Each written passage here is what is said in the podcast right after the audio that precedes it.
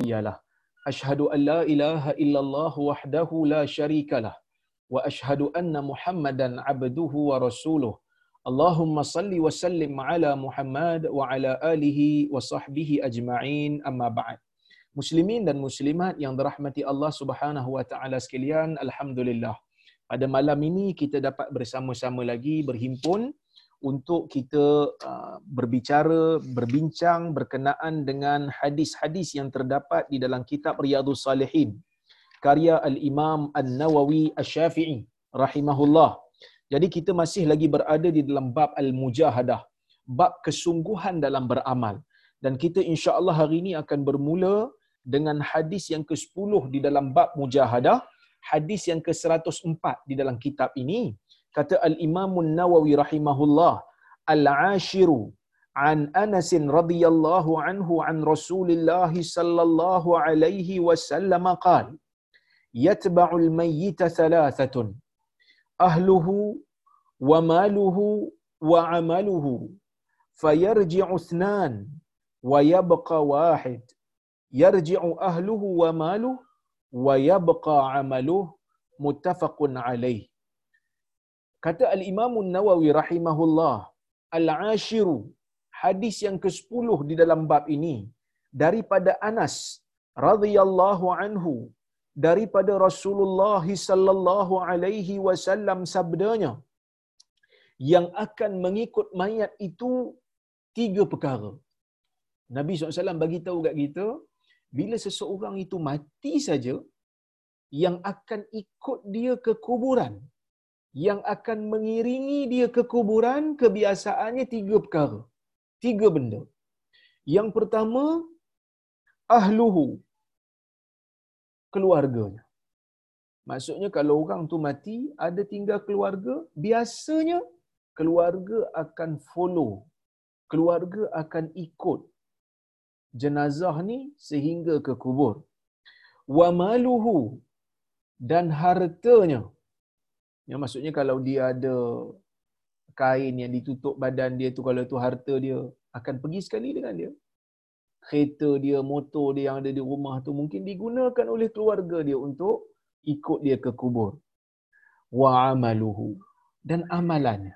So tiga benda ni kebiasaan akan ikut mayat. Ni Nabi nak bagi tahu kat kita ni bahawasanya kita ni akan mengalami benda ni. Walaupun kadang-kadang kita tengok bila orang mati je, kita kata dah mati dia je. Kita tak terasa kita akan mati.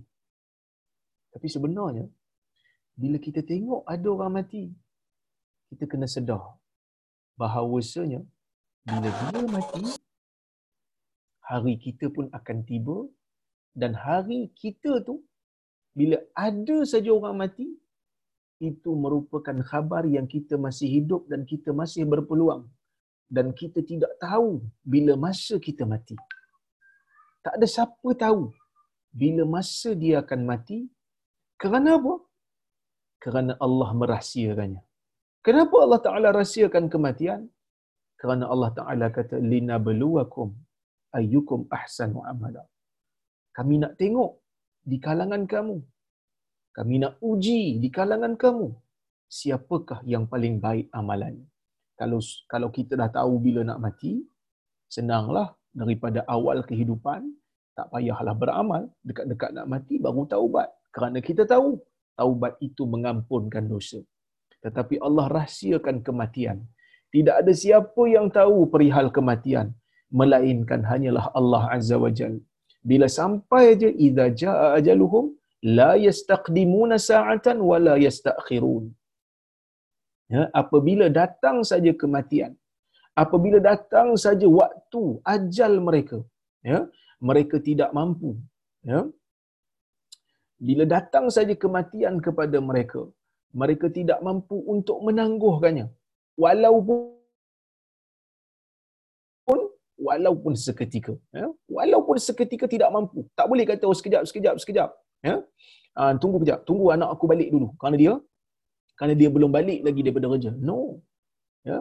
Maka uh, idza jaa ajaluhum fala yastakhiruna sa'atan. Mereka tidak boleh untuk menangguhkan walau satu saat. Wala yastaqdimun. Dan mereka tidak mampu untuk mendepankan mempercepatkan waktu kematian mereka. So ni nabi nak bagi tahu kita ni. Mati itu satu benda yang pasti tapi tak tahu bila akan berlaku tu satu. Kerana Allah taala nak tengok siapa di kalangan kamu yang boleh untuk beramal sebaik mungkin dan yang kedua kerana rahmat Allah lah kalau kita tahu kita nak mati bila kalau kita tahulah kita nak mati tahun depan, eh, tahun ni pun rasa tak sedap hati nak hidup. Tahun ni pun rasa serabut perut. Sebab tu orang dia tak tahu bila dia nak mati, dia happy. Dia boleh happy walaupun dalam keadaan kematian itu mungkin akan menemui dia sehari ataupun dua hari. Saya baru saja, sahabat saya, meninggal dunia disebabkan oleh kerana kanser hidung baru-baru minggu lepas. Saya memang berhajat nak pergi ziarah dia. Kerana kami buat PhD sama-sama di Jordan di dalam bidang bahasa Arab saya dalam bidang hadis.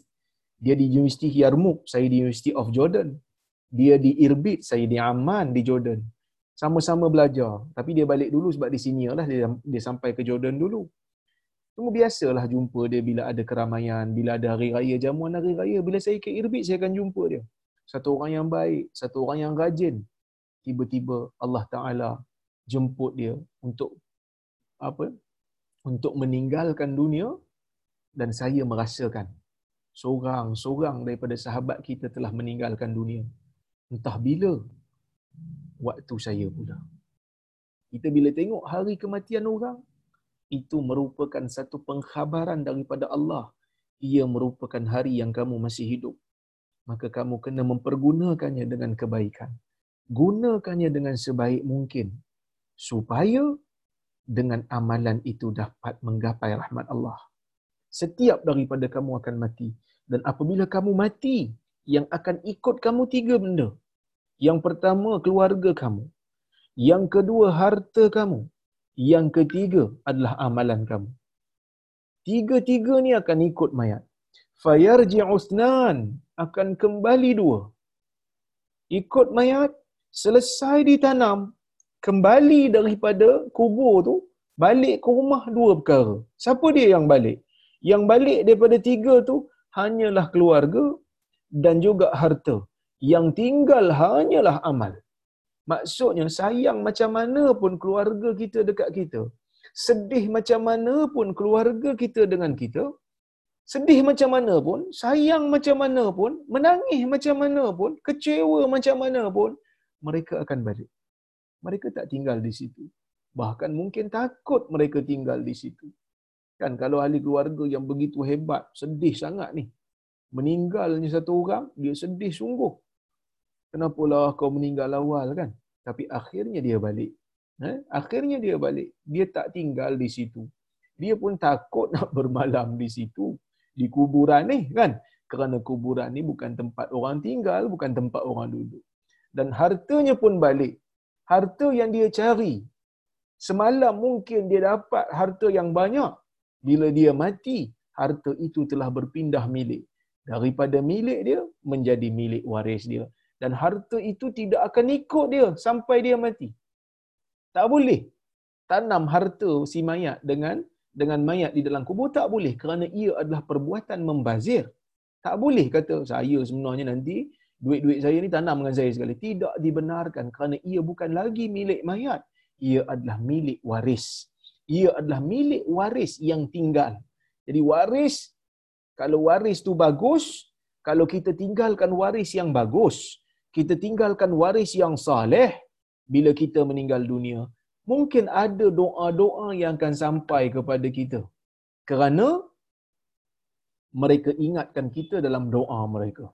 Ha, sebab itu kadang-kadang walaupun orang kata ayat-ayat uh, tu macam jiwang sikit, kenangku dalam doamu. Tapi sebenarnya ayat tu bagus. Kenangku dalam doamu ni, maksudnya bila aku mati, kenangkanlah aku. Tolong minta supaya Allah Azza wa Jalla ampunkan aku.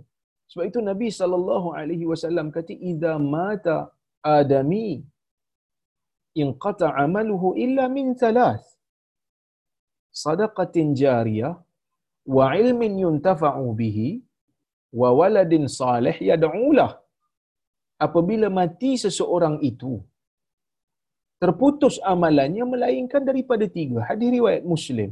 Al-Baihaqi juga meriwayatkan, At-Tahawi meriwayatkan dalam Mushkil al-Athar. Nabi sallallahu alaihi wasallam bersabda, apabila meninggalnya seseorang anak Adam itu akan terputuslah amalannya. Amalan dia tak boleh buat apa dah bila dia meninggal jadi tak ada amal dah. Waktu beramal sudah habis. Waktu beramal sudah pupus. Waktu beramal sudah habis tempoh. Kerana Allah Azza wa Jal memberikan kita tempoh amal ni terhad. Setiap orang Allah Ta'ala berikan umur tu berbeza. Eh, macam tak adil je Allah Ta'ala bagi beza. Adil. Siapa yang amal sikit, dosa sikit, pahala pun sekadar. Siapa yang umur panjang, mungkin dosa pun banyak, mungkin amalan pun banyak. Jadi, sikit dengan banyak ni, hanyalah ketentuan Allah Azza wa Jal. Cuma kita pilih, kita nak amalkan kehidupan kita ni dengan kebaikan ataupun tidak. Jadi Nabi kata, terputus amalan. Bila mati terputus amalan. Melainkan tiga. Sadaqatin jariyah. Pahala yang berjalan. Majoriti ulama mentafsirkan sadaqah jariyah ni, pahala yang berjalan ni wakaf. Tetapi sebenarnya dia lebih pada tu lagi. Kerana Nabi kata sadaqah jariyah. Sedekah yang berjalan. Sedekah yang berjalan ni, semua benda yang kekal dalam bentuk sedekah. Wakaf pun dia. Wakaf ni kita wakaf sesuatu lah. Kan wakaf bangunan, tanah wakaf, kita buat sesuatu yang kekal. Begitu juga ah, kalau kita menyediakan orang untuk mengaji agama kan. Yang macam saya cerita dulu.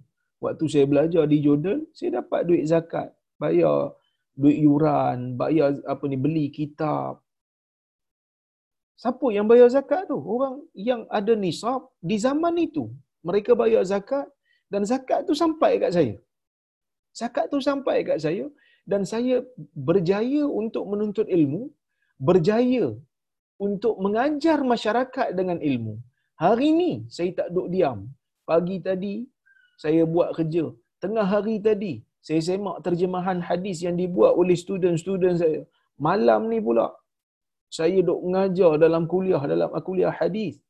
Ia semua adalah pahala yang berjalan untuk orang yang menaja pengajian saya yang membayar zakat untuk menaja pengajian saya sehingga saya boleh untuk mengajar orang. Sebab tu tuan-tuan dan puan-puan sedekah jariah ni benda yang luas. Bukan hanya wakaf termasuk buat buku dan seumpamanya. Ha, wa ilmin yuntafa'u bihi dan ilmu yang dimanfaatkan ini pun termasuk juga. Ilmu yang dimanfaatkan tu yang saya duk penat. Walaupun orang kata penat jugalah kadang-kadang kan. Tapi saya rasa saya solat tak banyak. Solat sunat tak banyak. Puasa sunat pun tak banyak. Qiyamul pun tak banyak. Mudah-mudahan dengan ilmu yang saya bagi sedikit ni kepada tuan-tuan dan puan-puan, tuan-tuan dan puan-puan amalkan. Sampaikan kepada orang lain. Bermanfaat mudah-mudahan ilmu tu. Amalkan ia, saya dapatlah pahala. Serba sedikit kerana mengajarkan kebaikan kepada masyarakat. Kan? Wa waladin salih yad'ulah dan anak salih yang mendoakan untuknya. Jadi kita kena sediakan keluarga kita ni keluarga yang saleh, keluarga yang salehah. Jadi bila kita meninggal dunia, mereka ingat untuk doakan kepada kita.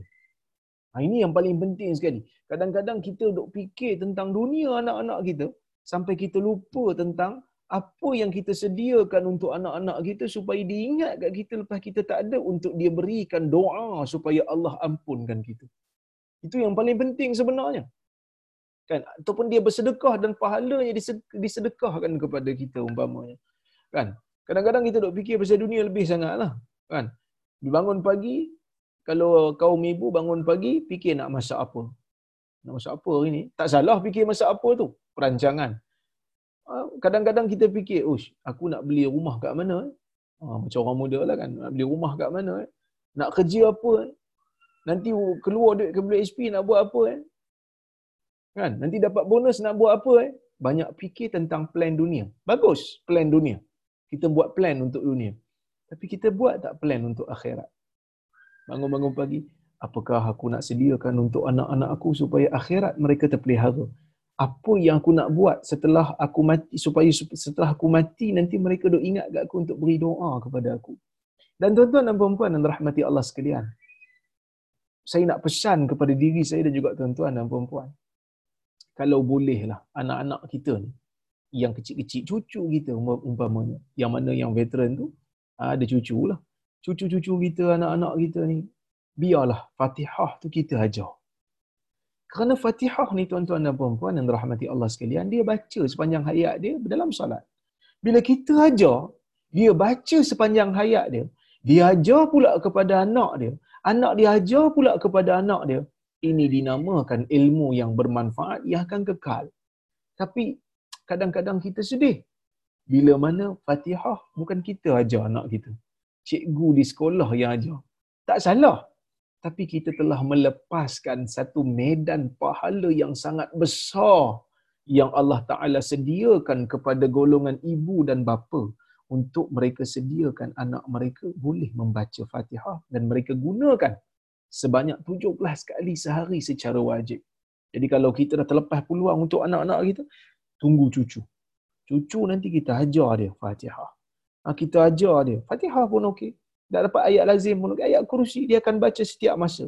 Biasakan bila dia ha, bila dia boleh membaca, dia boleh membaca ayat-ayat Al-Quran yang boleh mereka guna dalam kehidupan seharian. Nak lagi bagus, boleh hafal Quran semua sekali lah. Itu lagi baguslah dalam hadis ha, riwayat ha, dengan sanad yang hasan sesiapa yang anak mereka menghafal Quran, malaikat akan menyerahkan pakaian yang mahal kepada kedua ayahnya.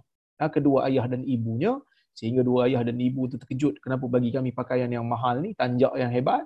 Mereka uh, malaikat mengatakan di akhdhi waladikum al-Quran kerana anak kamu menghafal al-Quran. Jadi ini satu keistimewaan bagi orang yang ada anak, orang yang ada cucu, ini medan untuk buat pahala. Walaupun mereka kembali bila kita dah dikuburkan, bila kita dah meninggal dunia, mereka kembali ke rumah. Tetapi doa mereka sentiasa mengiringi kita. Doa mereka sentiasa ada untuk kita supaya Allah ampunkan kita. Baik. Fayarji usnan, dua kan balik. Wa yabqa wahid. Nabi kata akan kekal satu. Kembali, yang kembali, tak tunggu di kubur ahluhu wa maluhu. Keluarganya dan juga hartanya. Wa yabqa amaluhu dan akan kekal amalannya. Jadi, selain daripada kita kena menyediakan keluarga kita, kita kena persediakan diri kita. Diri kita ni kena ada amal. Tak boleh hanya mengharapkan orang lain. So hadis ni Nabi SAW nak memberikan isyarat bahawasanya kita jangan fikir sangat apa yang orang nak buat untuk kita kerana benda tu belum pasti. Kita buatlah. Tapi benda tu belum pasti. Yang pastinya amalan kita, kita boleh kontrol amalan kita kita boleh beramal sebanyak mungkin amalan kita dan setiap orang perlu beramal. Itu dalam hadis dulu saya baca kan dalam tu salihin juga yang Nabi kata kullu kullu nas yaghdu. Setiap daripada kalangan manusia ni akan keluar pada waktu pagi fabai'un nafsahu jual dirinya dengan amalannya kepada Tuhan. Menjual amalan Tuhan nak beli kok mana? Kok Tuhan hanya beli amalan yang baik dan yang ikhlas, yang ibadat yang dibuat hanya untuk Allah Azza wa Jalla dan mengikut tata cara yang telah ditentukan oleh Nabi Muhammad sallallahu alaihi wasallam. Famubiquha au mu'tiquha sebahagiannya membinasakan diri dengan amal. Dok tak ikut apa yang Tuhan kata, dok ingkar apa yang Tuhan kata. Au mubiquha au mu'tiquha ada sebahagian mereka membebaskan diri mereka daripada neraka jahanam. So kena fikir amal soleh yang perlu kita buat. Sebab itu kata Syekh Mustafa Bura dalam mensyarahkan hadis ni dia kata hadis ni menunjukkan bahawasanya al-hasu ala fi'li ma yabqa ma'al insan. Ini merupakan galakan untuk kita melakukan perkara yang akan kekal bersama dengan manusia iaitu amal soleh. Wa huwa al-amalu soleh iaitu amal soleh liyakuna anisahu fil qabri idza raja'a an-nas wa tarakuhu wahdah. Supaya amalan itu dapat menemaninya di dalam kuburnya. Apabila manusia semua meninggalkan dia dan kembali ke rumah mereka. Dan tinggal dia seorang-seorang di dalam kubur pastikan amalan dia ada bersama dengan dia amal saleh dia ada bersama dengan dia. Ha? baik. Kita tengok hadis yang berikutnya. Nombor 11 hadis nombor 11 dan hadis nombor 105 di dalam bab ini Al-Hadil Ashar kata Al-Imam An-Nawawi rahimahullah an Ibn Mas'ud radhiyallahu anhu qala qala an-nabiy sallallahu alaihi wasallam al-jannatu aqrabu ila ahadikum min shiraki na'lihi wan-naru mithlu dhalik rawahu al-Bukhari yang bermaksud hadis nombor 11 daripada Abdullah ibnu Mas'ud. Ibnu Mas'ud tu nama dia Abdullah ibnu Mas'ud. Kadang-kadang dalam sanad dalam hadis disebut uh, perawi sebut Abdullah. Tak sebut bin. Bila sebut Abdullah je sahabat, Abdullah semata-mata kebiasaannya Ibnu Mas'ud. Kadang-kadang dia panggil Ibni Mas'ud. Ha, ini memang dikenalilah sahabat Nabi yang hebat bernama Abdullah Ibnu Mas'ud. Saya dah cerita dah siapa dia ni dulu dan saya tak mengulang lagi lah. Baik, qala dia berkata, qala Nabi sallallahu alaihi wasallam. Nabi sallallahu alaihi wasallam bersabda, al jannatu syurga aqrabu ila ahadikum. Lebih dekat daripada lebih dekat kepada salah seorang daripada kamu min shirakina alihi lebih dekat daripada tali sepatu ni kita pakai selipar kan ada tali yang mengikat selipar tu supaya kita boleh jalan? Pakai selipar tu kan tali tu dekat dengan kita dengan kaki bila kita pakai kan tali tu melekat nabi kata syurga lebih dekat daripada tu maksud nak kata anytime kita ni boleh mati anytime kita ni boleh dapat syurga dengan amalan yang baik. Wan naru mislu zalik dan neraka pun dekat begitu juga. So maksud Nabi nak bagi tahu, kamu ni dalam dunia ada benda yang dipanggil sebagai pahala yang boleh membawa kamu ke syurga dan amalan itu sangat dekat dengan kamu dan ada benda dalam dunia ni yang dipanggil sebagai dosa yang boleh menjerumuskan kamu ke dalam neraka yang boleh menjerumuskan kamu ke dalam neraka dan perbuatan itu pun boleh jadi dekat sangat dengan kamu. Kamu boleh buat. Maka kamu pilih. Dua-dua dekat. Kamu pilih. Nak dekat ke arah syurga ataupun nak dekat di, ke arah neraka. So kita seolah-olah macam berada di simpang tiga T. Ke kanan atau ke kiri. Ke kanan membawa kepada syurga. Ke kiri membawa kepada neraka. Dan kedua-duanya dekat. Kita buat pilihan. Ya? Maka sebab itu, kata Syekh Mustafa Bura, dia mengatakan, At-ta'ah muwassilah ilal jannah ketaatan kepada Allah membawa kita kepada syurga wa annal ma'siyah tuaddi ila nar. Dan maksiat ini boleh membawa kepada neraka. Jadi syur, uh, taat membawa kepada syurga maksiat bawa kepada neraka. Cuma kita tak hukumlah orang. Kita sebut secara umum lah maksiat bawa ke neraka. Tapi kalau kita nampak orang buat maksiat kita tak bolehlah kata kat dia eh ahli neraka. Tak boleh lah kerana tidak ada dalil jelas menunjukkan dia ahli neraka mungkin dia ada ketaatan lain yang kita tak tahu. Cuma kita bagi tahu kat dia awak sedang buat dosa ni. Awak sedang buat dosa dan mungkin benda ni akan menjerumuskan awak dalam neraka bahaya ni. Jadi taat membawa kepada syurga maksiat membawa kepada neraka. Kan? Cuma ada kadang-kadang manusia ni dia dalam buat dalam bab nak taat ni dia macam ada alasan banyak sikit Ha, dia bila kadang-kadang eh, kita bagi tahu kat dia ha, kita kena pakai pakaian elok-elok sikit yang menutup aurat sikit. Dia kata hm, saya bukan tak mau pakai ustaz. Cuma saya tak mau hipokrit. Saya tak mau hipokrit. Kerana saya ni bukan baik sangat. Sebenarnya tuan-tuan dan puan-puan yang dirahmati Allah sekalian tidak ada tidak ada istilah hipokrit dalam mengamalkan ketaatan kepada Allah. Tidak ada istilah hipokrit. Kerana benda tu memang Allah suruh Kan? Sama macam kita pergi kerja. Kalau kita pergi kerja, kerja tu memerlukan kita pakai uniform. Polis umpamanya. Kan? Kita pergi kerja, orang yang jadi polis ni dia ada dia punya uniform. JPJ ada uniform. Immigration ada uniform. So, masing-masing ada uniform. Boleh tak seseorang yang dah jadi immigration, dah jadi polis, pergi kerja pakai baju ha, baju pagoda aja. Bila tanya kenapa pakai baju pagoda ni, cik? Saya tak nak hipokrit. Sebab saya kat rumah pakai ni ya.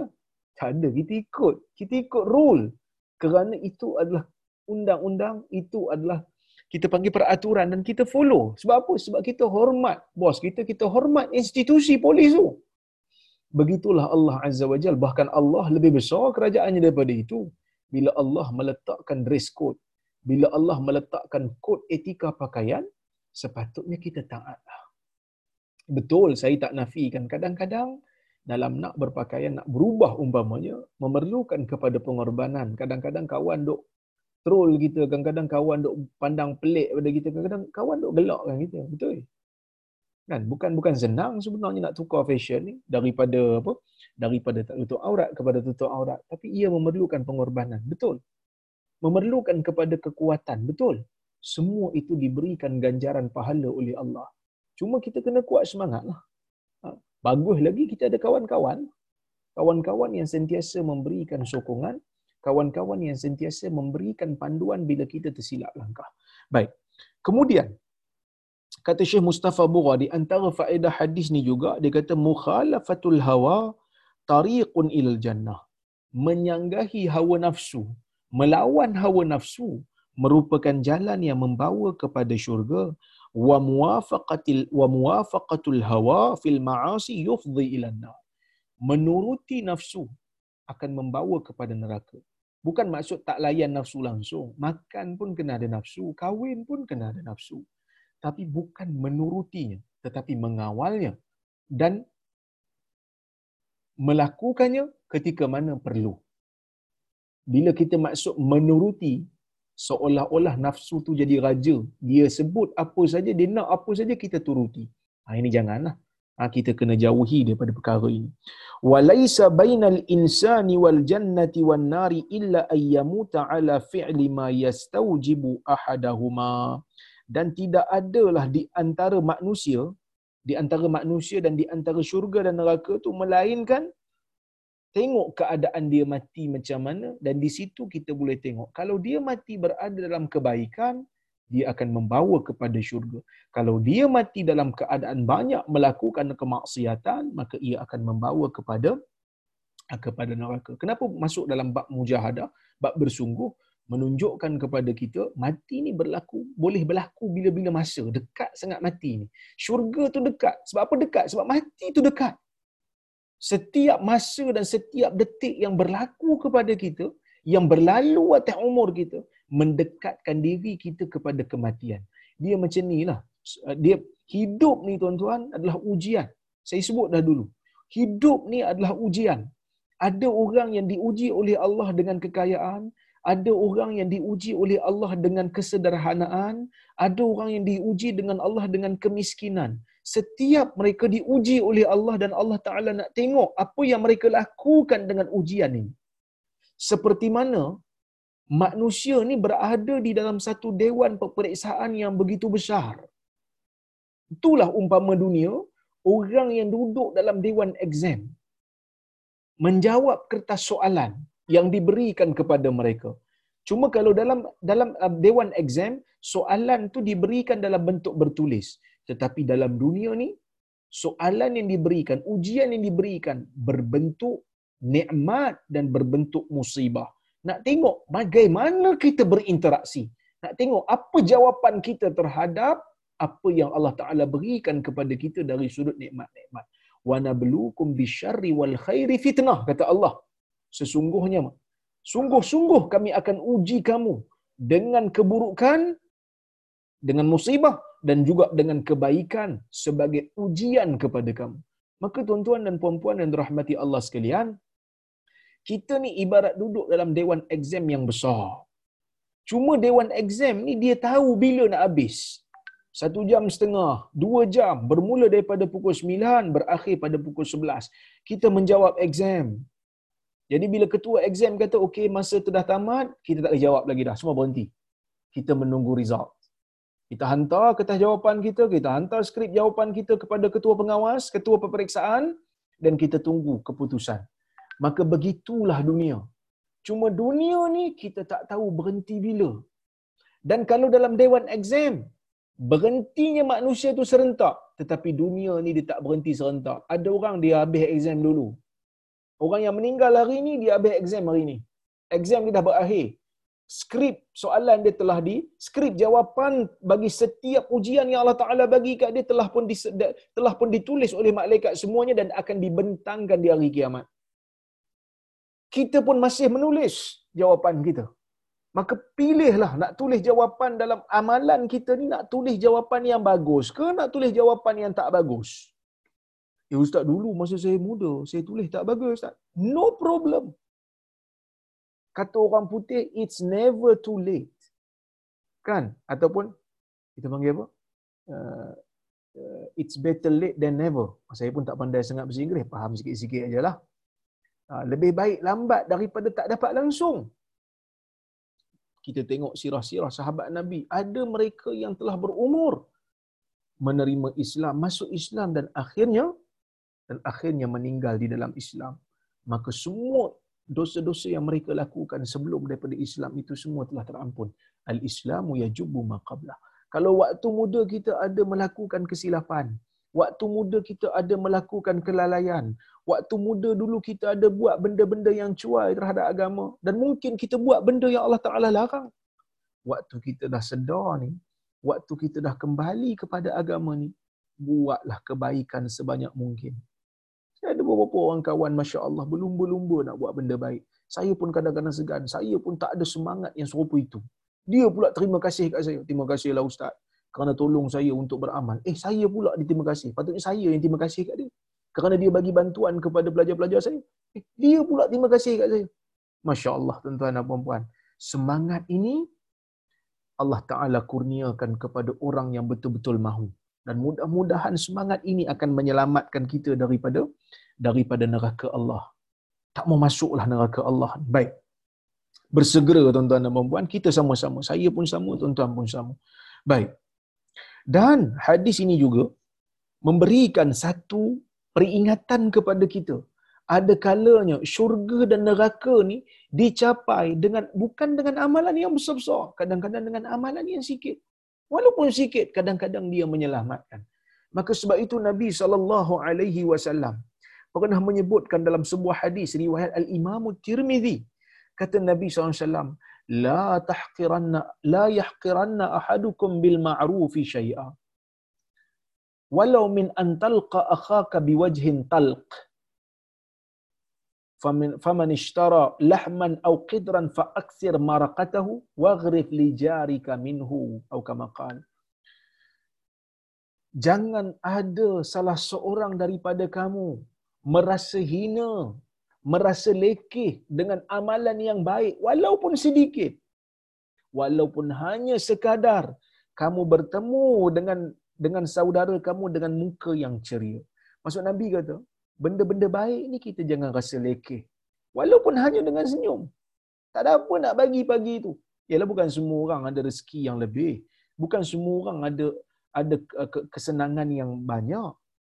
Jadi kadang-kadang dia tak ada apa nak bagi pagi tu dia senyum, bagi-bagi dia senyum. Sebab apa? Dia kata senyum pada saudara muslim ni adalah sedekah. Inna tabassumaka fi fi wajhi akhika sadaqah sesungguhnya senyum kamu pada wajah saudara se-Islam kamu merupakan sedekah. So dia pagi-pagi dia senyum. Dengan mengharapkan ya, dengan mengharapkan bahawasanya senyum itu akan membawa kebaikan dan senyum itu adalah sunnah. Keluar daripada rumah, sarung-sarung kasut, sarung selipar, kaki kanan dulu. Oh ni sunnah dia kata Nabi buat macam ni. Lepas tu baru dia sarung kaki kiri. Bila nak buka, buka kaki kiri dulu. Last sekali bawa kaki kanan. Oh sunnah Nabi buat macam ni. Dengan amalan-amalan yang sangat simple ni kadang-kadang. Akan memasukkan kita dan akan membela kita di di hari kiamat nanti. Tu saya saya ada satu buku kan. Dulu kita dah baca buku tu. Buku 40 amalan mudah. Berdasarkan hadis-hadis yang sahih. Ha, jadi tuan-tuan dan perempuan bolehlah. Ha, dapatkan buku. Tapi buku tu saya kata dah, saya dengar cerita dah habis di pasaran. Saya pun tak tahu. Ah, dia tak nak cetak lagi saya pun tak tahu kenapa. Tapi buku tu ada. Dan kita dah baca dah dulu dekat rumah Tuan Haji Shah Hakim. Habis dah buku tu kita baca. Amalan-amalan mudah. Masuk toilet bangun tidur nak ah, doa nak tidur. Semua tu adalah amalan-amalan yang mudah untuk kita buat. Medan untuk kita buat amal. Walaupun hanya dengan dengan amalan yang simple. Seharian kita kalau kita tahu sunah-sunah nabi ni memang kita tidak ada masa untuk mengamalkan benda yang diajar oleh orang lain Nabi punya ajaran tu sempurna dah. Bangun tidur baca apa, masuk toilet baca apa, keluar toilet baca apa, baca, pakai baju baca apa. Dan tengok cermin pun ada riwayat tapi walaupun tak tapi sekurang-kurangnya ada riwayat. Keluar rumah baca apa, masuk rumah baca apa, nak makan baca apa. Kalau terlupa baca bismillah tengah-tengah makan baca apa, lepas makan baca apa. Tuan-tuan dan puan-puan yang rahmati Allah sekalian, amalan orang mukmin ini daripada awal kehidupan dia bangun pagi sehinggalah dia menutup mata semula untuk dia tidur semuanya menyerahkan dirinya kepada Allah Azza wa Jal. Maka tidak ada ruang manusia ini untuk merasa sombong kepada kepada dirinya kerana setiap masa dia mengamalkan doa yang menunjukkan bahawasanya dia hamba dan mengharapkan rahmat daripada Allah Azza wa Jalla. Itulah dunia. Ya.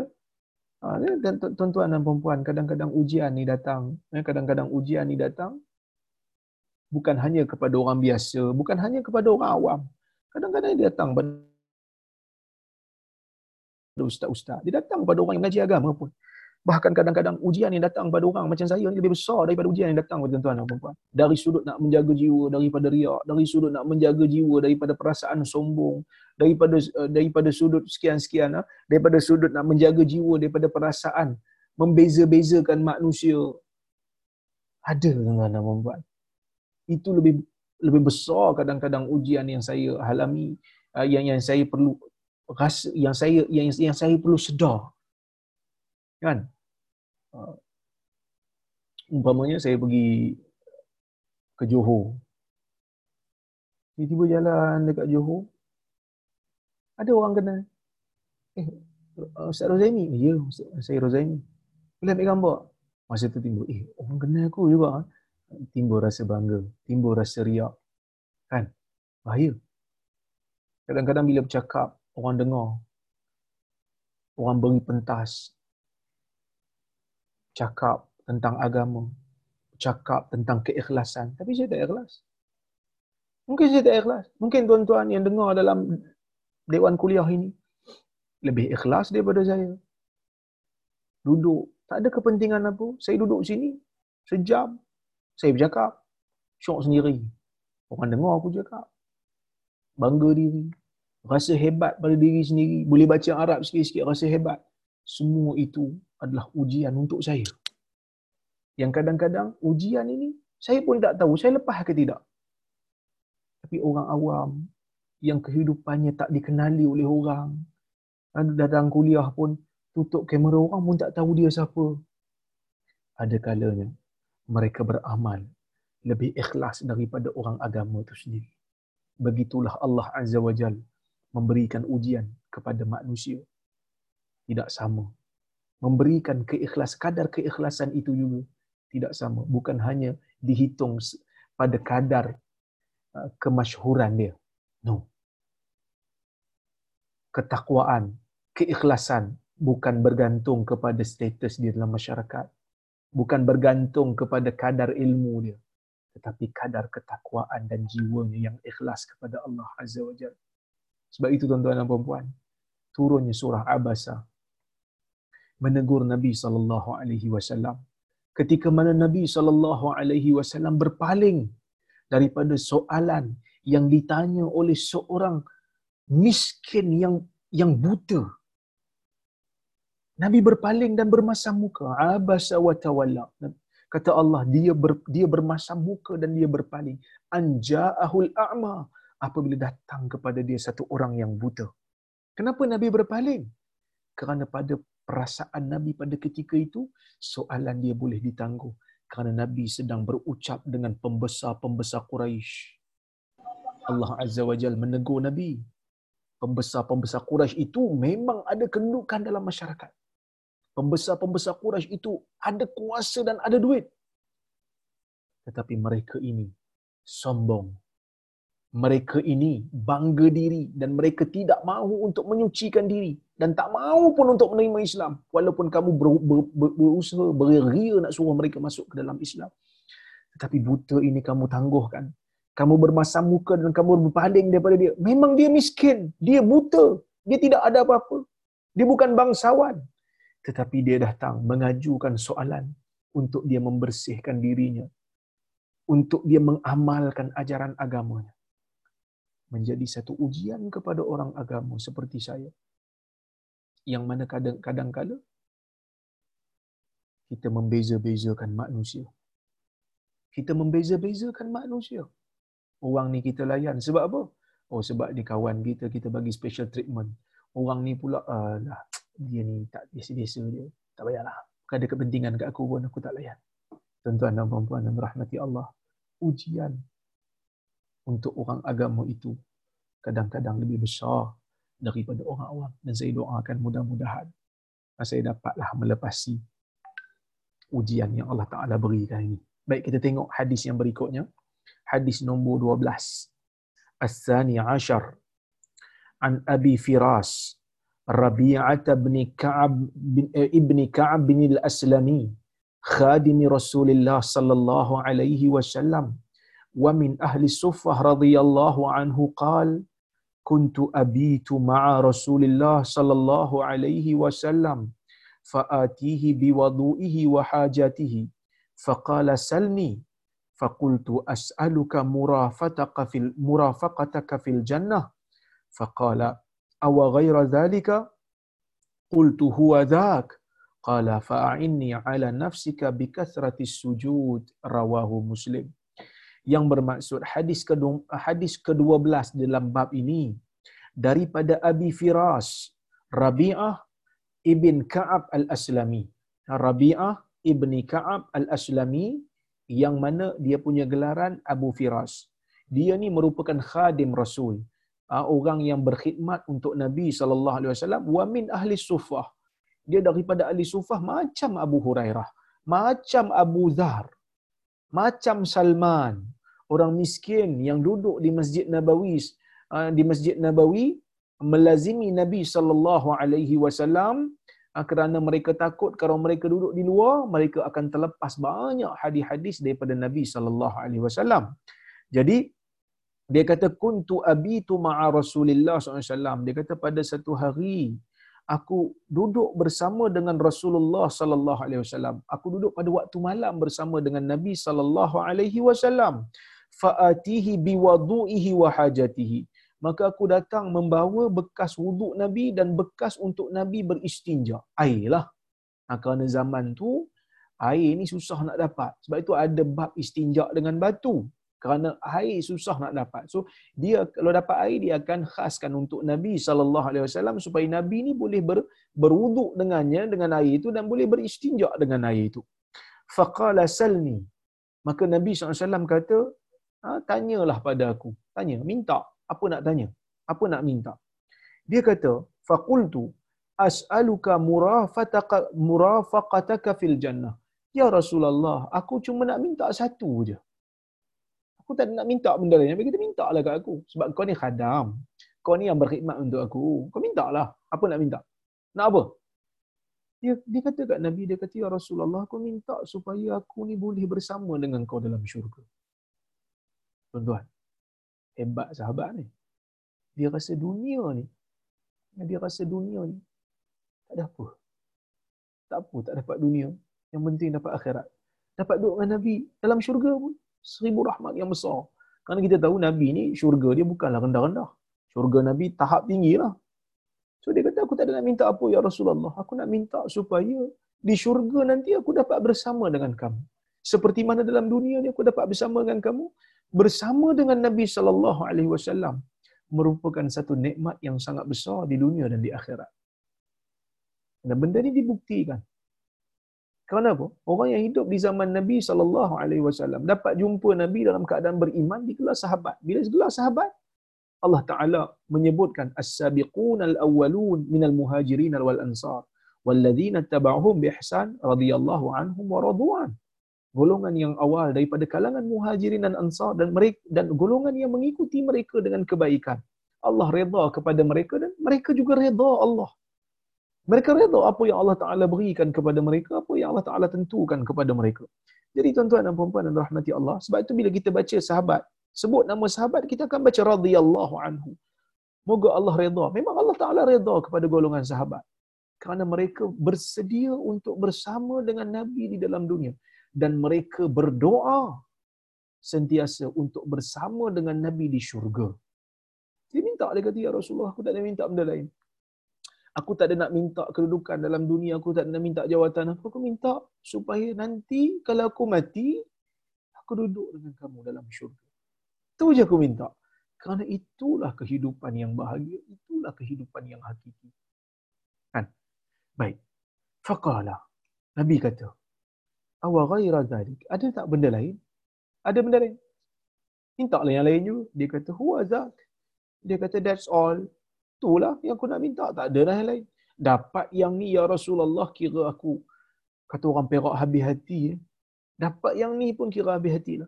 Nabi kata, fa'inni ala nafsika bikasrati sujud. Kalau begitu, bantu aku ke atas diri kamu dengan memperbanyakkan sujud. Ha, dengan memperbanyakkan sujud, maksudnya salat. Disebut sujud kerana dalam salat ini, di antara tempat yang manusia paling dekat dengan Allah sujud. Itu dekat. Dalam hadis Muslim, kata Allah Azza wa Jalla, kata Nabi SAW, aqrabu ma yakunul abdu min rabbihi wa huwa sajid fa akthiru du'a. Manusia ni paling dekat dengan Allah waktu dia sujud. Banyakkan doa dalam sujud. Maka sebab tu Nabi kata banyakkan sujud. Itu banyakkan salat. Banyakkan laku salat, melakukan salat. Kerana salat ini merupakan di antara ibadat yang terbesar. Bukan memang ibadat paling besar dalam dalam dalam Islam setelah syahadah salat. Kerana ia adalah hubungan langsung di antara hamba dan Tuhannya. Ha, di antara hamba dan Tuhannya. Maka sebab itu kata Syekh uh, Mustafa Bura ketika mensyarahkan hadis ini dia kata fil hadis dalilun ala anna al jannata innama tanal innama tunal bimujahadati nafs fi ta'ah wa mujahadatiha fil bu'di 'anil hawa. Hadis ini menjadi bukti bahawasanya syurga itu dicapai dengan mujahadah, ha, dengan kesungguhan lawan hawa nafsu paksa diri untuk ketaatan kepada Allah dan paksa diri untuk jauh daripada hawa nafsu. Wa wa annal ladzina yujahiduna anfusahum sayahzuna bil qurbi minar rasul fil jannah. Sesiapa yang bermujahadah untuk melakukan ketaatan kepada Allah kepada rasul uh, kepada Allah akan ada hampir dengan Rasulullah di syurga nanti. Banyakkan selawat untuk dapat tempat di syurga dekat dengan Nabi sallallahu alaihi wasallam teruskan amal saleh ya hirsus sahaba ala al-fawz bi murafaqati rasul fil akhirah dalam hadis ini juga menunjukkan kesungguhan para sahabat untuk berada dekat dengan Nabi sallallahu alaihi wasallam untuk jadi peneman dengan Nabi bukan hanya di dunia bahkan di syurga. Jawazul isti'anah fi ihdari ma'il wudu. Ini benda yang kita kadang-kadang kita tak nampak. Boleh kita minta tolong orang untuk ambil air wudu. Sebab Nabi SAW, dia tolong ambil air wudu Nabi. Dia bawa bekah untuk ambil wudu. Tak salah. Dia tak nama, orang kata apa, taklah nama mengurangkan keikhlasan. Kadang-kadang kita kata, tolong ambilkan air untuk saya, saya nak ambil wudu Ustaz. Itu tidak menafikan keikhlasan. Boleh minta tolong. Al-murafaqah al-haqiqiyah la takun bimujarradil qurb ma'a mukhalafati hadi Nabi sallallahu alaihi wasallam wa sunnati. Ini ini penting. Dekat dengan Nabi ni, dekat dengan Nabi ni tidak akan berlaku melainkan dengan kita ikut tata cara Nabi. Dan kita ni tuan-tuan dan puan alhamdulillah setiap dua hari dalam weekday kita akan baca hadis-hadis Nabi dan kita ingat Nabi sallallahu alaihi wasallam disebut nama Nabi tuan-tuan kena sebut sallallahu alaihi wasallam. Bila saya sebut je Nabi, tuan-tuan sahut sallallahu alaihi wasallam. Kerana nabi sallallahu alaihi wasallam mengatakan al-bakhilu man zukirtu indahu falam yusalli alaihi orang yang bakhil orang yang kedekut ialah apabila namaku disebut di sisinya dia tak berselawat kata aku. Bila kita orang sebut nabi je tuan-tuan sebut sallallahu alaihi wasallam. So insya-Allah banyak dah kita selawat pada nabi ni. Kita dah baca hadis yang ke-106 106 hadis dah kita lalu 106 perkataan Nabi dah kita baca. Mudah-mudahan cinta kita kepada Nabi sallallahu alaihi wasallam itu makin menebal. Rasa sayang dan rasa rindu kepada Nabi SAW itu semakin hebat, semakin kuat. Nak ikut sunnah Nabi itu semakin kuat. Mudah-mudahan insya-Allah. Dan mudah-mudahan kita doakan kita dekat dengan Nabi wasallam di dalam syurga nanti. Kita tak pernah tengok wajah dia, kita tak pernah tengok tubuh eh, apa ni badan dia. Kita tak pernah tengok pakaian dia. Tetapi kita yakin dan percaya dia adalah sebaik-baik manusia. Jasanya telah menyelamatkan kita. Jasanya telah menjadikan kita orang yang beriman. Jasanya akhlaknya telah menjadikan kita rindu sentiasa kepadanya sallallahu alaihi wasallam. Dialah Muhammad. Baik. Kemudian wa inna ma takunu bil ittiba' wal iqtida. Kita kena ikut Nabi SAW. Kita kena contohi cara hidup Nabi sallallahu alaihi wasallam. Fa haitsu ma yakunul muslim muttami'an muttabi'an li hadihi sallallahu alaihi wasallam fa huwa rafiquhu fil jannah. Insya-Allah siapa yang ikut tata cara Nabi, insya-Allah dia akan menjadi peneman rapat dengan Nabi sallallahu alaihi wasallam di syurga nanti. Banyakkan selawat kepada Nabi, banyakkan amal sunnah Nabi. Jangan sekali-kali fikir sunnah Nabi sallallahu alaihi wasallam itu nilainya boleh ditandingi oleh ajaran orang lain. Dalam ibadat, dalam amalan, dalam zikir, dalam apa saja. Bila ada perkataan Nabi sallallahu alaihi wasallam, perkataan Nabi lebih bernilai daripada perkataan mana-mana manusia. Tuan-tuan dan puan kita lazimi, kita paksa diri kita untuk sayang Nabi, sayang batang tubuh Nabi, sayang syakhsiah Nabi, sayang akhlak Nabi, sayang ajaran Nabi, sayang zikir-zikir Nabi, sayang ajaran yang dibawa oleh Nabi sallallahu alaihi wasallam. Bila sayang ni kita buat, bila sayang ni kita propagate, kita bagi tahu pula ke orang. Kita promosi ke orang. Bagi tahu kepada kawan-kawan dan saya pun terkejut juga kan. Malam ni ramai juga alhamdulillah 106 orang. 106 orang ni bagi tahu kepada 106 orang yang lain supaya mereka mengetahui sunnah Nabi sallallahu alaihi wasallam. Tadi ada seorang pelakon telefon saya. Tiba-tiba dia, dia, dia telefon saya dia kata, dia tanyalah soalan-soalan hukum. Saya pun terkejut juga. Pelakon tu, terkenal jugalah pelakon tu, kan? Ah, saya pun semalam tengok drama ni saya beritahu saya kata semalam saya tengok drama awak kat TV, tertengoklah, bukan saja nak tengok kan. Jadi dia kata uh, macam mana boleh kenal ni? Dia kata saya ustaz tengok ustaz punya video saya setiap hari kat YouTube. Saya macam ush. Pelakon pun tengok video YouTube. Tengok video horor. Jadi saya pun pelakon jugalah kan. Ha, dia tengok saya punya lakonan. Saya bukan lakon lah. Saya bagi bagi bagi ilmu sekadar yang mampu lah. Tapi nak bagi tahu tuan-tuan dan puan-puan dan rahmati Allah Subhanahu Taala sekalian, manusia ni bila sampai kepada satu tahap, glamour macam mana pun dia, tapi ada waktu-waktu dia nak kembali kepada Tuhan. Kerana itulah kepuasan yang sebenar. Orang mula-mula nak cari kepuasan dalam rock, cari main lagu rock, buat kumpulan rock, buat album rock akhirnya dia dapat ketenangan waktu dia pergi umrah.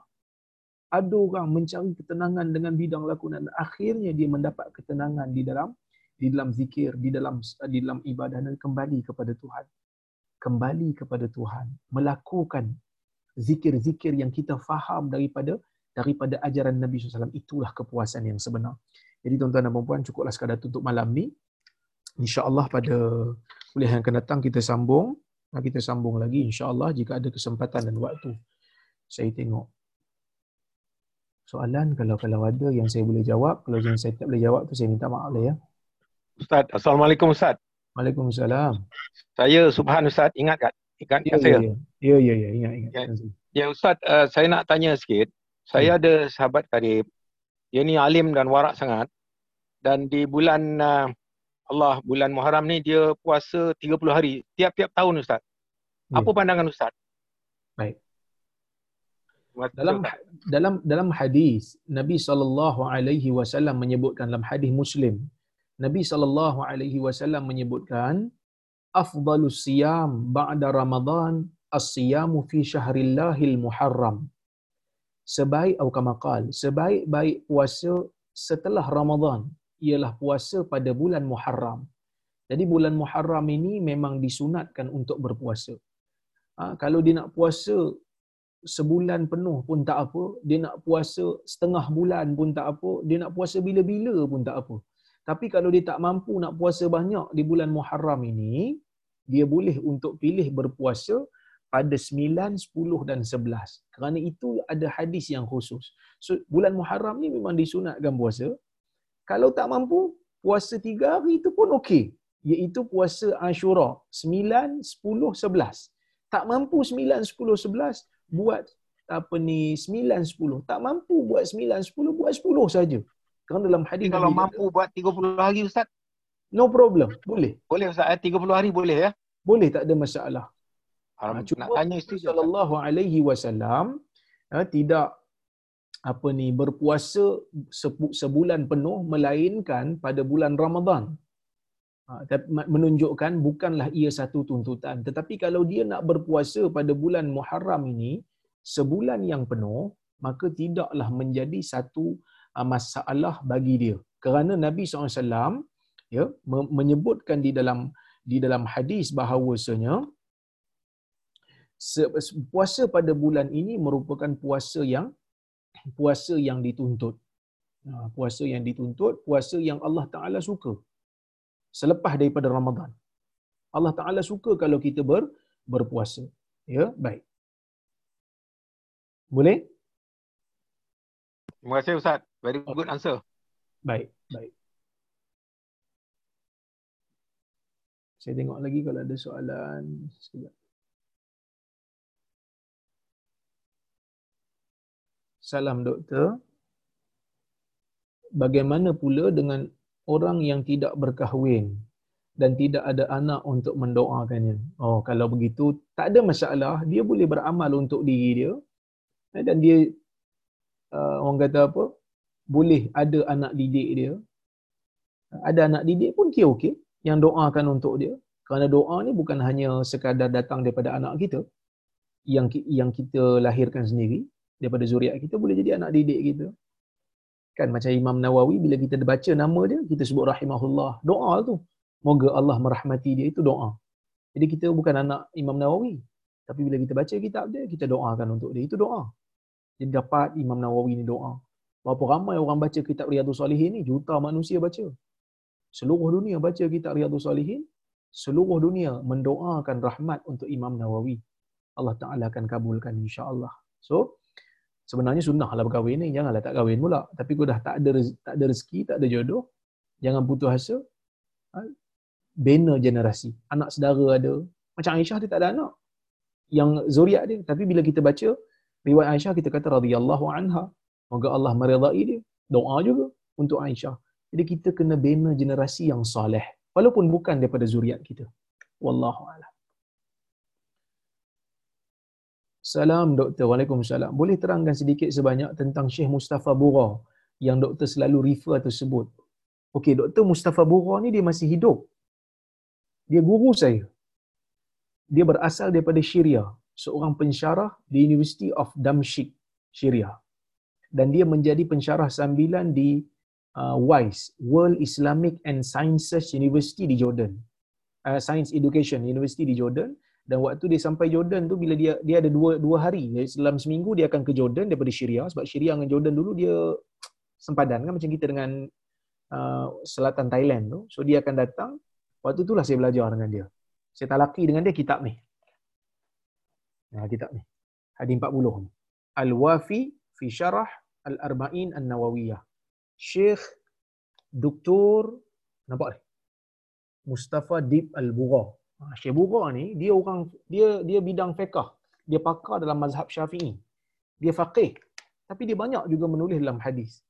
Ha, jadi kenapa saya banyak baca syarah dia? Kerana dia menulis kitab Nuzhatul Muttaqin. Ha, Nuzhatul Muttaqin syarah Riyadhus Salihin. Sebab tu saya banyak nukil daripada dia. Kan? Ha, dan buku ni pun saya beli pakai duit zakat ni. Sebab tu nampak macam orang kata apa? Dah macam buku zaman Abrahah dah ni kan ha, buruk. Tapi tak apalah, saya, saya suka pakai. Kerana apa? Kerana dulu masa zaman saya belajar dulu, tuan-tuan dan puan saja nak cerita sikit lah. Zaman saya belajar dulu memang saya tulis nampak. Ha, ni tulisan-tulisan masa zaman saya belajar. Ni tulisan-tulisan ni nota Arab lah ni yang saya tulis. Ha, ni tulisan saya lah. So masa saya belajar dengan syekh saya, saya, saya tulis apa benda yang yang yang yang yang dapat manfaat baru saya tulis. Ya, mudah-mudahan. Selain daripada itu saya baca sendirilah daripada kitab-kitab syuruh dan saya baca syarah daripada Syekh Mustafa Bura. Baik.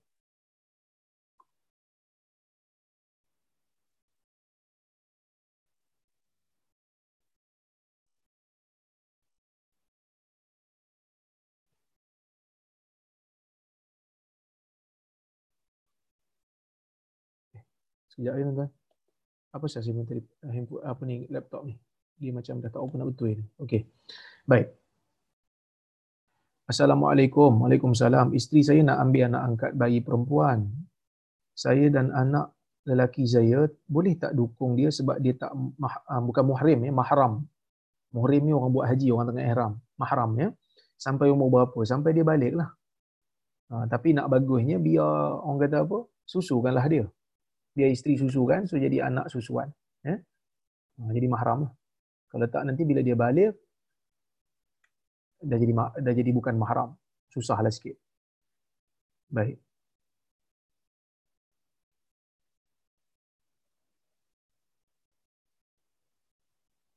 Baik. Assalamualaikum Ustaz. Waalaikumsalam. Anak saya selalu cakap dia susah nak tidur. Bila ditanya kenapa, dia kata dia ada dengar suara. Bila tanya suara bercakap apa, dia tak tahu apa suara tu cakap. Ada yang nasihatkan untuk bawa berjumpa dengan Ustaz untuk berubat. Apa nasihat Ustaz untuk kes sebegini? Baik, untuk kes sebegini, amalkan zikir sebelum tidur.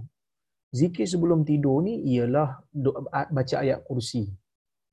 Kemudian baca tiga kul. Lepas tu tiup di tangan dan sapu seluruh badan dengan tangan tu. Tiup di tangan. Bila kita baca tiga kul, tiup tangan. Kan? Lepas tu sapu seluruh badan. Kemudian baca doa tidur. Eh, sebelum baca doa tidur tu, apa ni, baca subhanallah 33 kali. Alhamdulillah 33 kali. Allahu Akbar 33 kali. Tutup dengan la ilaha illallah wahdahu la syarikalah. Lahul mulku wa lahul hamdu wa huwa ala kulli syai'in qadir. Ha, setelah kita baca ayat kursi, baca apa ni tiga kul, campur dengan zikir, baca doa tidur. Lepas tu kita kita tidur paling ke sisi kanan, eh, paling ke sisi kanan, kemudian kita berlindung dengan Allah. Ha, kita niatkan dalam jiwa berlindung dengan Allah, insya-Allah tiada gangguan. Kalau ada gangguan juga menunjukkan ia datang daripada gangguan jin lah, gangguan syaitan.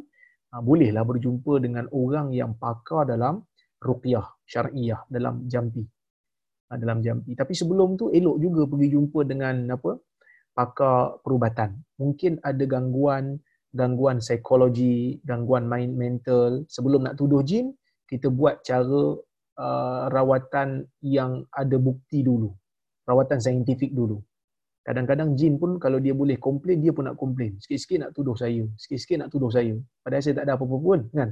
Ha, sebelum kita nak tuduh jin kita buat dulu. Mungkin ada gangguan mungkin stres dan seumpamanya eh. ha, jadi kita buat dulu cara yang yang kita mampu kalau dah semua dah buat tak ada explanation dan baru kita pergi ruqyah syariah tapi tak salah untuk pergi ruqyah syariah pergi serentak pun tak apa ha, kita amalkan ruqyah syariah tapi sebenarnya ayat kursi dan tiga kul sangat bagus eh. sangat bagus untuk melawan sihir dan juga syaitan baik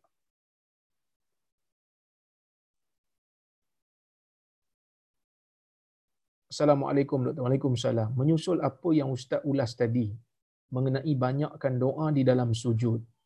Jadi bagaimana kita nak utamakan antara secara khusus doa selepas salat dan doa dalam sujud. Yang mana afdal? Al-Imam Ibn Al-Qayyim di dalam kitab dia Zadul Ma'ad menghuraikan tentang kepentingan membaca doa di dalam salat iaitu sewaktu sujud dan selepas membaca tasyahud sebelum memberi salam. Itu tempat doa yang paling special untuk kita buat. Paling special. Tempat yang sangat mustajab untuk kita buat. Jangan tinggalkan. Tapi kalau kita jadi imam, jangan panjang sangat lah. Kalau kita nak doa panjang-panjang dalam solat ni, dalam sujud dan juga dalam dalam apa sebelum memberi salam, biar kita solat bersendirian. Solat sunat umpamanya. Kan? Ha, kita doa banyak-banyak. Ha, kita sujud panjang-panjang. Ya, tapi waktu jadi imam janganlah kerana mungkin ada orang di belakang yang ada urusan. Jadi kalau kita nak doa lepas solat, tidak ada masalah. Nak doa lepas solat kata Ibn Qayyim. Tapi doa beramai-ramai dengan imam dengan satu suara, imam baca doa kita aminkan, ini tidak ada contoh daripada Nabi wasallam yang dilakukan secara berterusan. Ini tak ada contoh. Kalau nak doa lepas solat, doa seorang-seorang tak apa. Tapi Ibn Qayyim kata di antara doa dalam salat dengan doa luar salat, doa dalam salat afdal. Tapi kalau kita nak buat, buat dua-dua pun tak apa. Tapi solat doa lepas solat tu kita buat doa seorang-seorang. Lah. Kita lepas zikir. Lepas zikir yang Nabi ajar, lepas kita bagi salam, zikir Nabi ajar. Astaghfirullah, astaghfirullah, astaghfirullah, astaghfirullah al-azim.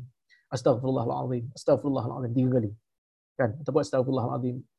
Alladhi la ilaha illa huwal hayyul qayyum wa atubu ilaih. Tiga kali. Lepas tu kita baca Allahumma antas salam wa minkas salam. Tabarakta ya dzal jalali wal ikram. La ilaha illallah wahdahu la syarikalah. Lahul mulku wa lahul hamd wa huwa ala kulli syai'in qadir. Allahumma la mani'a lima a'tait wa la mu'tiya lima mana'at wa la yanfa'u dzal jadni kal jad. Kemudian kita baca apa ni ayat kursi. Kemudian subhanallah 33 kali, alhamdulillah 33 kali, Allahu akbar 33 kali. Kemudian baca uh, tiga kul. Kalau waktu subuh dan apa ni maghrib kita baca tiga kali. Tiga kul tiga kali. Ma- subuh dan maghrib. Kalau waktu-waktu lain selain pada subuh dan maghrib baca sekali tiga kul. Uh, lepas tu bila kita dah habis yang tu barulah kita uh, baca doa. Tapi jangan lupa zikir. Jangan lupa zikir dulu. Kerana zikir tu tempat tu jangan bagi hilangkan. Ya, jangan hilangkan tempat tu sebab tempat tu afdal untuk berzikir. Tapi dalam sebenarnya dalam zikir tu pun ada doa. Astagfirullah tu pun doa juga. Ya Allah ampunkan saya. Ya Allah maafkan saya. Kan? Ha, jadi dalam zikir tu pun sebenarnya ada doa. Baik. Salam doktor. Waalaikumsalam. Saya ada jemputan walimah pada 10 Muharram. Saya memang nak puasa hari itu. Tapi saya difahamkan jemputan walimah perlu ditunaikan. Harap dapat komen. Sebenarnya ah, kita pergi, bila kita berpuasa, kita doakan tuan rumah. Kita doakan tuan rumah dengan keberkatan. Yang penting kita pergi.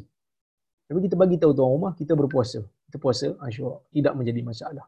Ha, dalam hadis Nabi SAW mengatakan apabila salah seorang daripada kamu dijemput untuk uh, kenduri walimah, maka hendaklah dia sempurnakan. Dan apabila dia dia berpuasa, hendaklah dia berdoa kepada orang yang mengajak dia. Sejak saya carikan hadis tu, mudah-mudahan apa ni kita dapat tengok bersama ya.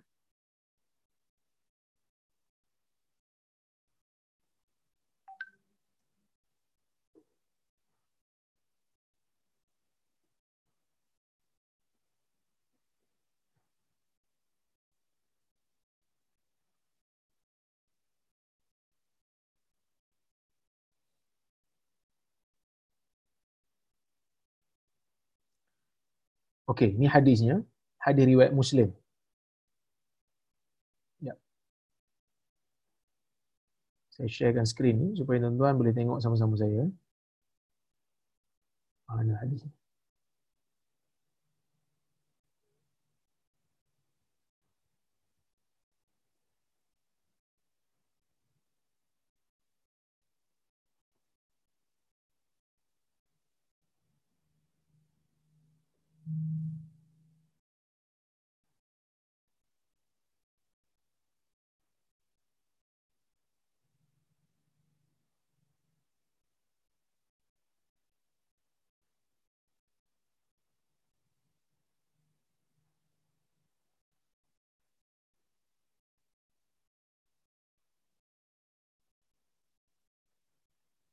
Okey.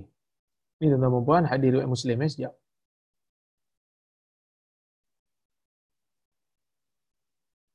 Boleh tengok di skrin saya hadis riwayat Muslim. Ini sahih Muslim. Nabi kata, "Idza du'iya ahadukum falyujib." Apabila salah seorang daripada kamu dijemput untuk makan, pergi kenduri lah, maka hendaklah dia hadiri, sempurnakan fa in kana sa'iman falyusalli. Bila dia berpuasa doa. Doa apa? Kata penulis yang mensyarahkan hadis ni dia kata falyad'u. Majoriti ulama kata berdoa. Yusalli itu maksud doa. Doa untuk orang yang jemput tu dengan bil maghfirah wal barakah. Ha, doa supaya mereka diampunkan dan mereka dapat keberkatan. Wa in kana muftiran falyata'am kalau dia tak puasa makanlah. Ha, jadi apa ni kalau kita berpuasa kita boleh untuk uh, teruskan berpuasa. Tambahan pula kalau hari itu hari Ashura. Sepatutnya hari Ashura ni tak payah buat kenduri lah. Kerana hari itu adalah hari yang digalakkan untuk berpuasa. Tapi kalau ada orang buat dia jemput kita. Kita berpuasa kan? Kita sebut kat dia saya puasa Ashura ni kan? Jadi saya doakan awak supaya diberkati uh, kalau tak keberatan bungkuskanlah untuk saya kan kalau dia bagilah kalau dia tak bagi tak apalah kan uh, just begitu je lah kita doakan untuk dia keberkatan dan keampunan baik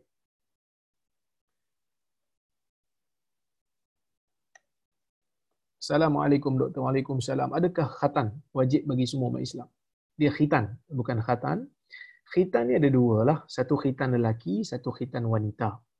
Khitan lelaki, majoriti ulama mengatakan ia wajib mazhab Hanafi kata ia sunnah bukan wajib tetapi pendapat yang sahih ia wajib seorang lelaki wajib khitan wajib untuk berkhitan. Manakala khitan wanita ada dua ada tiga pendapat. Pendapat yang pertama pendapat mazhab Syafi'i yang mengatakan khitan wanita adalah wajib sama seperti lelaki. Yang kedua, pendapat yang mengatakan khitan wanita itu adalah sunnah. Yang ketiga, pendapat yang mengatakan itu Hambali ya. Hambali kata khitan wanita uh, Hanafi kata sunnah. Macam lelaki jugalah dia kata perempuan sama dengan lelaki sunnah. Sunat. Dapat pahala kalau buat. Manakala bagi uh, Hambali mereka mengatakan khitan bagi wanita adalah makrumah makrumah iaitu hanyalah kemuliaan ia bukan satu uh, perkara yang sunnah di bawah lagi pada tu ia hanya kemuliaan kerana pada zaman tu wanita yang berkhitan dianggap lebih tinggi darjatnya jadi tuan-tuan dan puan yang dirahmati Allah sekalian ada tiga pendapat fatwa pernah ada bincang masalah ni lelaki wajib khitan ini pendapat yang tepat kerana Nabi Ibrahim pun disuruh oleh Allah berkhitan setelah umurnya mencapai 80 tahun dan tidak tidak mungkin kita nak kata benda ni sunat kalau Nabi Ibrahim tu dah sampai umur 80 pun disuruh untuk berkhitan. Ya, menunjukkan benda tu adalah satu tuntutan. Baik, manakala khitan untuk perempuan tidak ada dalil yang sahih yang menuntut perempuan untuk melakukan khitan, kalau ada riwayat yang menuntut, ia hadis yang tidak sahih. Hadis yang tidak tidak sahih, semuanya dhaif, ya. Manakala riwayat yang paling sahih ialah riwayat dalam riwayat Bukhari yang mengatakan izal taqa al khitanan apabila dua anggota berkhitan telah bertemu. Faqad aujabal ghusl. Dalam hadis ya nabi kata bila dua anggota khitan bertemu maka wajib mandi. Itu mengisyaratkan bahawasanya anggota perempuan di zaman tu dengan anggota lelaki dua-dua berkhitan. Sebab nabi kata dua khitan bertemu. Tetapi itu bukan satu tuntutan. Boleh jadi ia menjadi kebiasaan bagi orang Arab. Jadi ada lagi satu riwayat yang mana Nabi wasallam ditanya tentang khitan wanita, Nabi kata ah, fa ashimi wala tunhiki Nabi kata. Potong elok-elok jangan bagi potong habis Nabi kata anggota perempuan tu. Jangan bagi potong habis, potong elok-elok. Tapi riwayat itu tak sahih. Ada juga apa ni riwayat yang lain disebut wa makrumatul lin nisa. Khitan merupakan satu kemuliaan bagi perempuan. Itu juga riwayat yang tidak begitu kuat. Ya. Baik, maka saya secara peribadinya saya cenderung kepada pendapat Hambali yang mengatakan ia adalah satu kemuliaan bagi wanita, ia tidak menjadi satu kewajipan. Kerana di majlis fatwa Perlis, kami panggil sekali pakar sakit puan untuk datang memberikan penjelasan kepada kami apakah yang dikatakan dengan khitan wanita ni. Jadi doktor tu, doktor pakar perempuan tu, dia sendiri bagi tahu dia kata kalau lelaki ni kita nak khitan, kita tahu bahagian mana nak potong. Tapi perempuan ni bila kita nak khitan perempuan, kita tak tahu nak potong bahagian mana. Bahkan kebanyakan doktor-doktor pakar yang dia kenal dia kata, hanya toreh saja untuk dilukakan sedikit. Dia tak potong apa kerana kita pun tak tahu nak potong apa. Jadi yang yang tak boleh sebenarnya ialah khitan Firauni. Di negara Mesir dan juga di di, di Afrika, bila disebut khitan untuk orang wanita, dia potong habis. Maksudnya hilang langsung rasa uh, sensitif pada anggota wanita tu sehingga dia tak ada rasa apa dah bila melakukan hubungan suami isteri maka itu tak dibenarkan kerana itu adalah perbuatan yang menzalimi wanita. Kerana Allah Taala menciptakan wanita ini perlukan kepada uh, hubungan itu. Rasa selesa rasa rasa orang kata apa uh, lazat dengan hubungan itu. Tapi bila dipotong bagi habis ia adalah kezaliman kepada wanita. Jadi sebab itu bila disebut sebenarnya dia pun tak tahu nak potong apa dia hanya torih sikit je. Sebab apa torih sikit je? Kerana dia kata kalau kita tak potong apa-apa nanti dia bawa pergi jumpa dengan bidan dia pun tak tahu bidan akan potong apa dan bidan pun kadang-kadang tak begitu hygiene ketika memotong tidak begitu orang kata apa tidak menjaga uh, uh kebersihan uh, apa ni hygienic issues lah. Takut tak jaga kebersihan jadi bawa elok bawa jumpa doktor so ditorih sikit dan diletakkan. Dia letakkan ubat dia letakkan apa ni aidin supaya tidak dijangkiti dengan kuman. Jadi sebenarnya khitan wanita adalah satu kemuliaan bukan satu kewajipan dan tidak sampai kepada tahap sunat. Wallahu taala alamu bisawab. Insya-Allah jika ada kesempatan yang lain kita bertemu lagi. Ya. Um, uh, kalau ada kesempatan yang lain saya berjumpa lagi insya-Allah. Saya minta maaf kalau terkasar bahasa tersilap kata aku qauli hadza wa astaghfirullahal azim li wa lakum Wassalamualaikum warahmatullahi wabarakatuh. Assalamualaikum warahmatullahi wabarakatuh. Terima kasih Ustaz. Terima kasih Ustaz. Sama. Terima kasih Ustaz. Assalamualaikum. Waalaikumsalam. Terima Ustaz.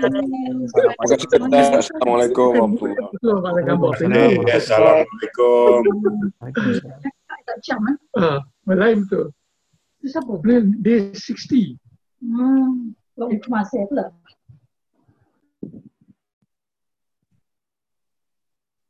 Terima kasih Ustaz. Assalamualaikum. Waalaikumsalam warahmatullahi wabarakatuh. Sama-sama. Assalamualaikum. Prof. Terima kasih. Okey, sama-sama. Terima kasih Ustaz. Assalamualaikum. Waalaikumsalam warahmatullahi wabarakatuh.